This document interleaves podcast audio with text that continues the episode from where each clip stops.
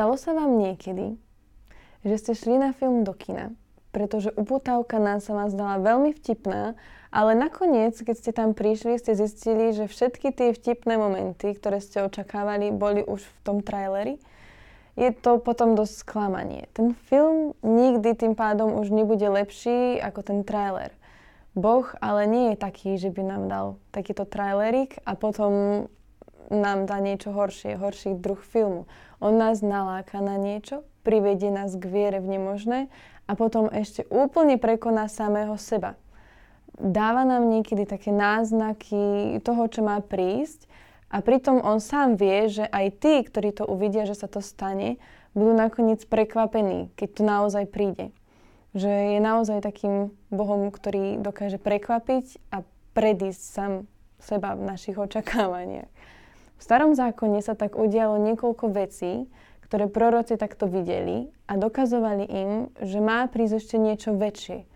Okrem prorockých prísľubov, že príde Mesiáš na zem e, a že bude plná jeho slávy a že Izraelu sa vráti jeho vysadné miesto, tu tiež boli mnohé skúsenosti, symboly, náznaky, ktoré všetky naznačovali, že má prísť niečo ešte väčšie Napríklad v starom zákone, keď obetovali ovce, a tak v tom čase vlastne rozoznávali, že má prísť niečo väčšie, že má prísť baránok, ktorý odčiní ich hriechy na veky, že niekde v budúcnosti si Boh sám zaobstará baránka.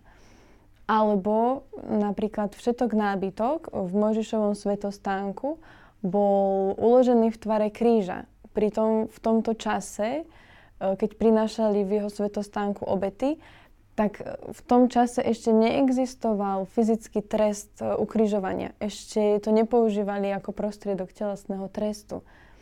Alebo Dávid sa napríklad v Božej prítomnosti naučil niečo, čo sa nemohol naučiť z ničoho iného. Nemohol sa to naučiť zo zákona. A to bolo to, že Boh nemal záľubu v obetách bíkov a capov, ale že túžil po obete srdca a zlomenosti a vydanosti sa mu. Ako sa hovorí v Žalme 51, že veď ty nemáš záľubu v obete, ani žertvu nepríjmeš odo mňa, mm, že obetou Bohu milov je duch skrúšený a Bože, ty nepohrdáš srdcom skrúšeným a poníženým. A to je to, čo mu on uveril. A keď nám Boh zjavuje, čo má prísť, nie je to preto, aby sme sa my pripravili na to, aby sme si mm, spravili plán, pripravili, čo povieme, kde budeme, ako to spravíme, ale ide o to, aby sme už, už vyhľadli po ňom a aby nás to priťahovalo k nemu. Že to, čo nám on hovorí dopredu, nás má naozaj priviesť k nemu samému. A nemáme vlastnými silami sa tam snažiť dostať, ale máme byť po ňom hladní, máme po ňom túžiť ešte viac, aby, a máme sa snažiť, aby ten hlad, ktorý v sebe máme, aby rástol po ňom. A myslím si, že je možné, že sa diabol niekedy tak snaží znižovať tú hodnotu prítomného okamihu, ktorý žijeme práve teraz.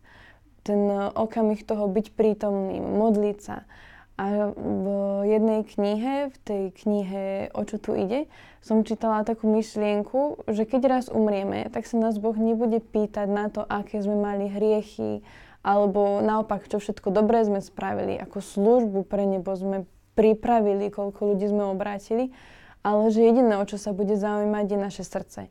Že bude sa zaujímať o to, ako a či reagovalo naše srdce na jeho hlas, na jeho volanie. A to je niečo, ak to chceme robiť, v čom musíme byť prítomní, v čom musíme byť v prítomnosti, lebo v minulosti, v budúcnosti to nevieme, musíme to robiť tu a teraz. A vieme, že, našich, že súčasťou našich životov je aj Božia minulosť. Je to, naprík- je to vlastne dielo, ktoré pre nás splnil v Kristovi a ktoré je už dokonané. A taktiež máme teda chvíľu, ktorá je tu a teraz, v ktorej teda si máme uvedomiť, že Boh má s našimi životmi jedinečný zámer a že to nie je celé iba o tom, čo bude, ale je to aj o tom, čo sa deje práve tu. A pretože tá chvíľa je veľmi dôležitá, je nádherná a máme v nej možnosť byť s ním. Ale máme aj budúcnosť, naozaj ju máme a má to byť budúcnosť naplnená nádejou, pretože Minulosť je už hotová, je pevná, je bezpečná, dielo Ježiš dokonal a v budúcnosti teda máme nádej. A on nás vlastne tým pádom predišiel, aby nám dokonale zabezpečil túto budúcnosť, aby sme mali nádej. A dôvera nás udržuje v neustálom napojení na jeho dokonalý plán. A toto vlastne spomínal aj Miro vo, svojej, e, vo svojom vyučovaní, keď vravel, že nemáme byť ustarostení o zajtrajšok, o to, čo sa bude diať, ale že máme naozaj plne dôverovať Bohu a hľadať, čo chce robiť tu a teraz. A v celej Biblii vlastne Boh povzbudzuje a vzbudzuje v našich srdciach svojho ľudu túžbu po nebi. Nielen ako po mieste, ale po nebi ako oblasti jeho súčasnej vlády, a je dobré a je správne túžiť potom, aby mm, bolo nebo našim domovom. A je dôležité, aby sme túžili, aby nebo na zemi bolo už tu a teraz. A to je aj našou úlohou, aby sme sa snažili, aby sme sa snažili dostať nebo na zem našimi modlitbami, uh, našimi uh, pôstami, proste našim zameraním na Neho a na nebo už tu a teraz.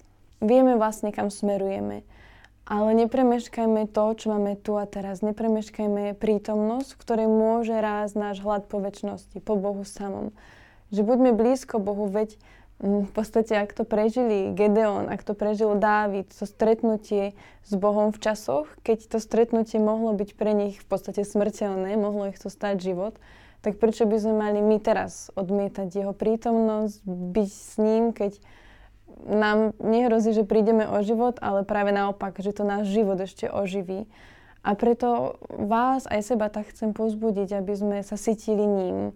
Lebo čím sa cítime, potom sme hladní. A preto buďme hladní po Bohu, buďme hladní po Ježišovi, po jeho plánoch, po jeho víziách. Pýtajme sa ho, že čo chce robiť a skúsme naň reagovať už tu a teraz, aby sme nepremeškali tú chvíľu, ktorú má pre nás pripravenú.